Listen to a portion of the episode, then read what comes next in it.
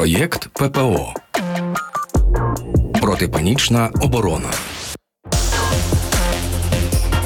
Від методичок КДБ до міфу про хороших русських. Вивчаємо анатомію російських інформаційних спецоперацій. Мої вітання. Це протипанічна оборона. Наш щотижневий проєкт. Мене звати Вадим Карп'як. Я ведучий. А зі мною двоє співведучих: Лідія Смола, психологиня, і Оксана Мороз, медіаекспертка. І сьогодні в мене стартове запитання до вас. Ви давно були в церкві? На Великдень. Нещодавно. Оксана, так як з того жарту, що коли не прийду до церкви, все люди паски святять. Добре, але ну тим не менше, за деякими даними соціологічними, близько 80% українців вважають себе вірянами. І бодай раз на рік, але приходять до церкви. І тому сьогодні я пропоную поговорити про те, як впливає церква в російській пропаганді. Я маю на увазі російська православна церква. І пам'ятаєте, пригадуєте, ще березень не так далеко був. На початку березня Міністерство культури і інформаційної політики заявило про те, що Лавра, як культурний осередок, повинен розривати договори з московським патріархатом. Оксано, в медійній сфері, тому що релігійна сфера, ця церковна, вона доволі закрита. Вона має свою медійну тусовочку таку, а в е, великій медіа воно потрапляє тільки коли щось є справді велике, як, от, наприклад, вихід московського патріархату з Лаври. Але в медійній сфері наскільки ти помічаєш вплив російського православ'я на наш порядок денний? Ні, ну знаєш, вони дуже пробиваються через свої якісь забобони, залякування і псевдопророцтва. Тому що якщо ми згадаємо березень і навіть лютий, то достатньо широко ширилася інформація з тим, що подивіться, хочуть монахів вигнати з лаври, нібито відповідно є пророцтво якесь когось там. Що як це такий факт станеться, то Київ затопить. Або подивіться, почорніли хрести з ікон відвалюються там гвістки і так далі. Значить, буде скоро Армагеддон. І за рахунок ось такого нагнітання, відповідно, вони намагалися моделювати в інформаційному просторі те, як обговорюється взагалі сам цей факт. Тобто, щоб не обговорювали всі їхні злодіяння, які були направлені проти України, а обговорювали швидше майбутнє, яке може бути дуже нібито примарним чи поганим, тому що утісняють нібито їх. Ну але ми ж не будемо робити вигляд, що церква абсолютно відділена від політики, не тільки в Україні, будь-де. Тобто, звичайно, фраза Христа про Богу Боже, а Цезарю Цезареве вона красива, але вона якраз і є дуже політичною, яка показує, що треба розділяти і чітко усвідомлювати межі і поважати ці межі. Тобто і церква поважає межі політиків, а політики повинні поважати межі церкви, якщо вони не виходять за рамки кримінального процесуального кодексу. Лідо, 2023 рік на вулиці, ніби давно переміг проект просвітництва. Ми всі ходимо в школу і знаємо, що на хмарі не живе старий дід з бородою. І поняття віри, воно дуже особисте і персональне. Але наскільки зараз для сучасної людини от взагалі важлива віра, щоб через неї впливати на твою побутову поведінку? Я би сказала, що віра, вона образно мовою кажучи, прошита в нас. До всіх буденних проблем людини додається дезорієнтація в інформаційному просторі, страх перед змінами. І майбутнім пошуком певної стабільності, так до емоційного дисбалансу ще тепер додалася війна. Людина потребує і шукає опори, потребує прийняті себе, і церква їй це дає. Нинішня російська церква вона виконує роль такої м'якої сили, так і соціального контролю. Взагалі, церква, якщо ми кажемо про Росію, то це одна з трьох таких опор російської пропаганди. Це є медіа, це є церква і це є освіта. Чому людина тяжіє до церкви? Чому людині, як я казала, прошита оця віра? Тому що церква виступає таким комунікатором, де людина знаходить собі подібних цінностями. Церква має світоглядний вплив, бо вона пояснює світобудову, визначає, що таке добре, що таке зле. Вона дає найважливіше відповіді на екзистенційні питання, тобто на питання буття, чому я тут живу. Що залишиться по мені, вона також допомагає долати страх, стрес, і будемо говорити про те, що там до такої масової появи психотерапевтичних практик, так роботи з психологом, психотерапевтом, і сповідь раніше та і зараз відіграє таку психотерапевтичну функцію. Тобто людина проходить, знімає з себе тягарі провини. Вона також допомагає таку регуляторну функцію, тобто вона каже: які моделі поведінки є правильні. Найважливіше вона має інтегруючу функцію, інтегруючий вплив. Вона допомагає різним групам порозумітися на майданчику тих цінностей церкви, яку вона пропагує. Тому вона як символічна структура і пропагандою її це об'єднає. Вона допомагає через різні символи, через різні знаки творити життя людини більш визначеним. Ну, російська церква православна я маю на увазі. Це взагалі окрема історія. Я пригадую, чудова була стаття про те, як російський патріархат утворювався. От можемо, до речі, зараз пригадати. Із матеріалу Історія РПЦ Церква на службі Кремля. Як православ'я стало політичним інструментом. Частина перша. Константинопольський патріарх Єремія II у 1589-му завітав до Москви. Хотів отримати пожертви на церкву. Напевно, потім пошкодував. Його зустріли з пошаною, але відпускати не захотіли. Гість став заручником фактичного правителя Московського царства Бориса Годунова. Той хотів, щоб Єремія надав московському першосвященнику титул патріарха, тобто визнав незалежність місцевої церкви.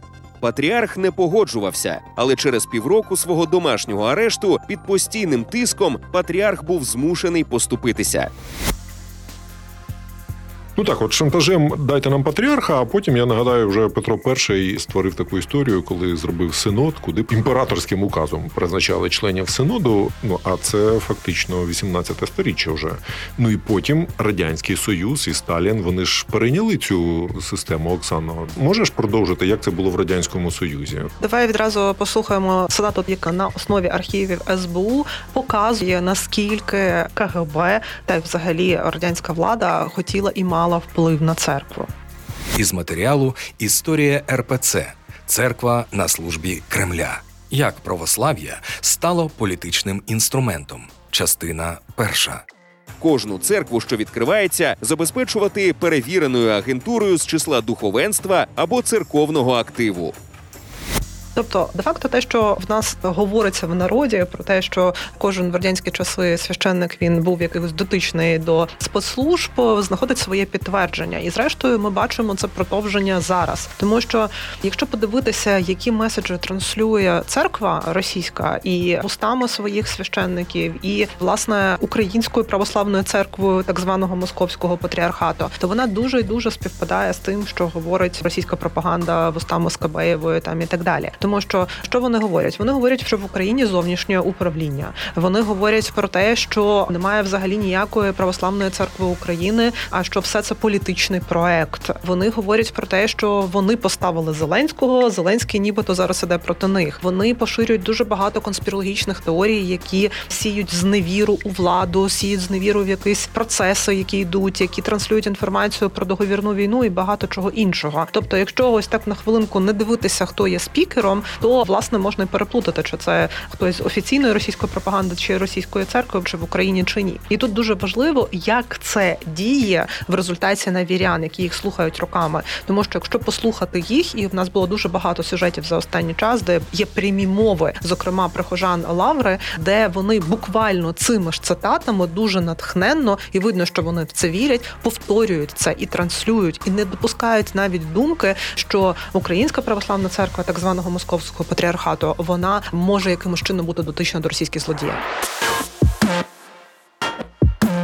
Ви слухаєте Радіокультура.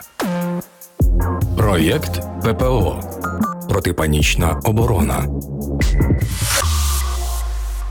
Гаразд, але для того, щоб ставити це під сумнів, потрібно володіти критичним мисленням. А критичне мислення не зовсім уживається з вірою і безапеляційним сприйняттям всього, що тобі каже парафіяльний священник. Лідо дуже слушно. Понад 100 років тому Плеханов, який стояв у витоках російських пропагандистів, сказав дуже таку цікаву річ. Він сказав, що більшість людей ховається від страхів і шукає відповіді на питання у церкві, тому церква повинна стати тим майданчиком, на якому можна побудувати державу. От в чому особливість специфіка російської церкви в Україні? Ця церква ототожнюється з державою.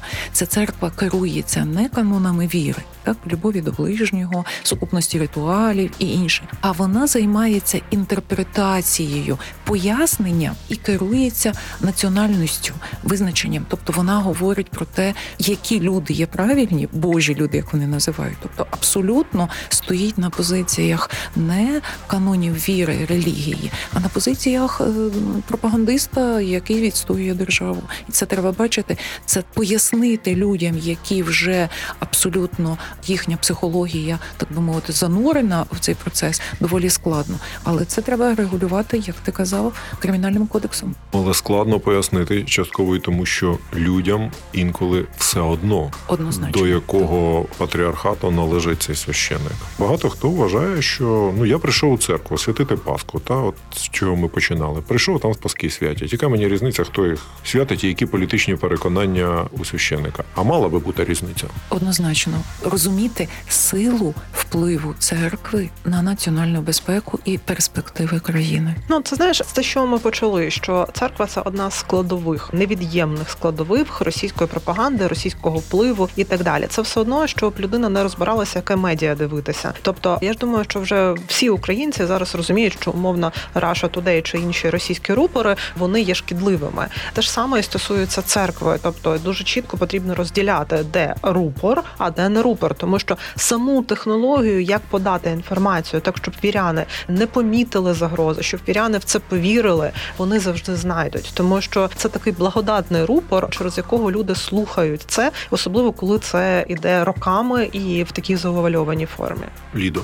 Я би дала маленьку пораду, яку понад дві тисячі років тому дав Христос, коли його запитали про вовків у овечій шкірі. Він казав: слідкуйте по справах їхніх. Треба дивитися про справи, які чинять ці люди, які визначають себе монахами, їздять на мерседесах, які говорять про любов, а здійснюють зло і тому подібне. Ну а я буду фіналізувати узагальненням таким очевидно, що багато хто вважає, що для чого мені, наприклад, розбиратися в конфесіях або вивчати філософію. Це ніяким чином не впливає на моє побутове життя. На жаль, впливає.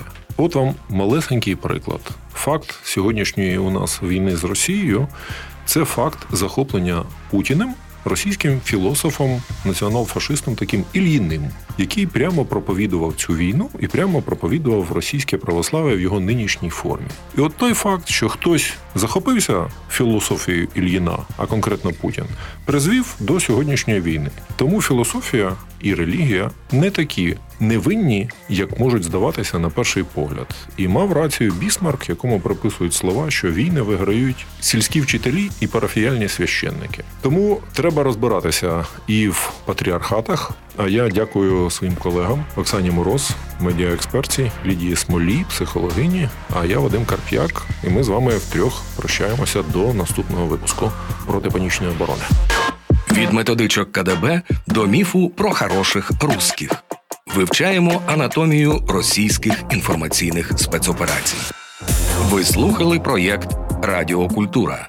У програмі використано фрагменти із матеріалу Історія РПЦ Церква на службі Кремля. Як православ'я стало політичним інструментом. Частина перша каналу УАЗ Популярна історія на відеохостингу YouTube. Матеріал підготовлено за підтримки Міжнародного фонду відродження у межах проєкту ППО Протипанічна оборона. Матеріал відображає позицію авторів і не обов'язково збігається з позицією Міжнародного фонду відродження.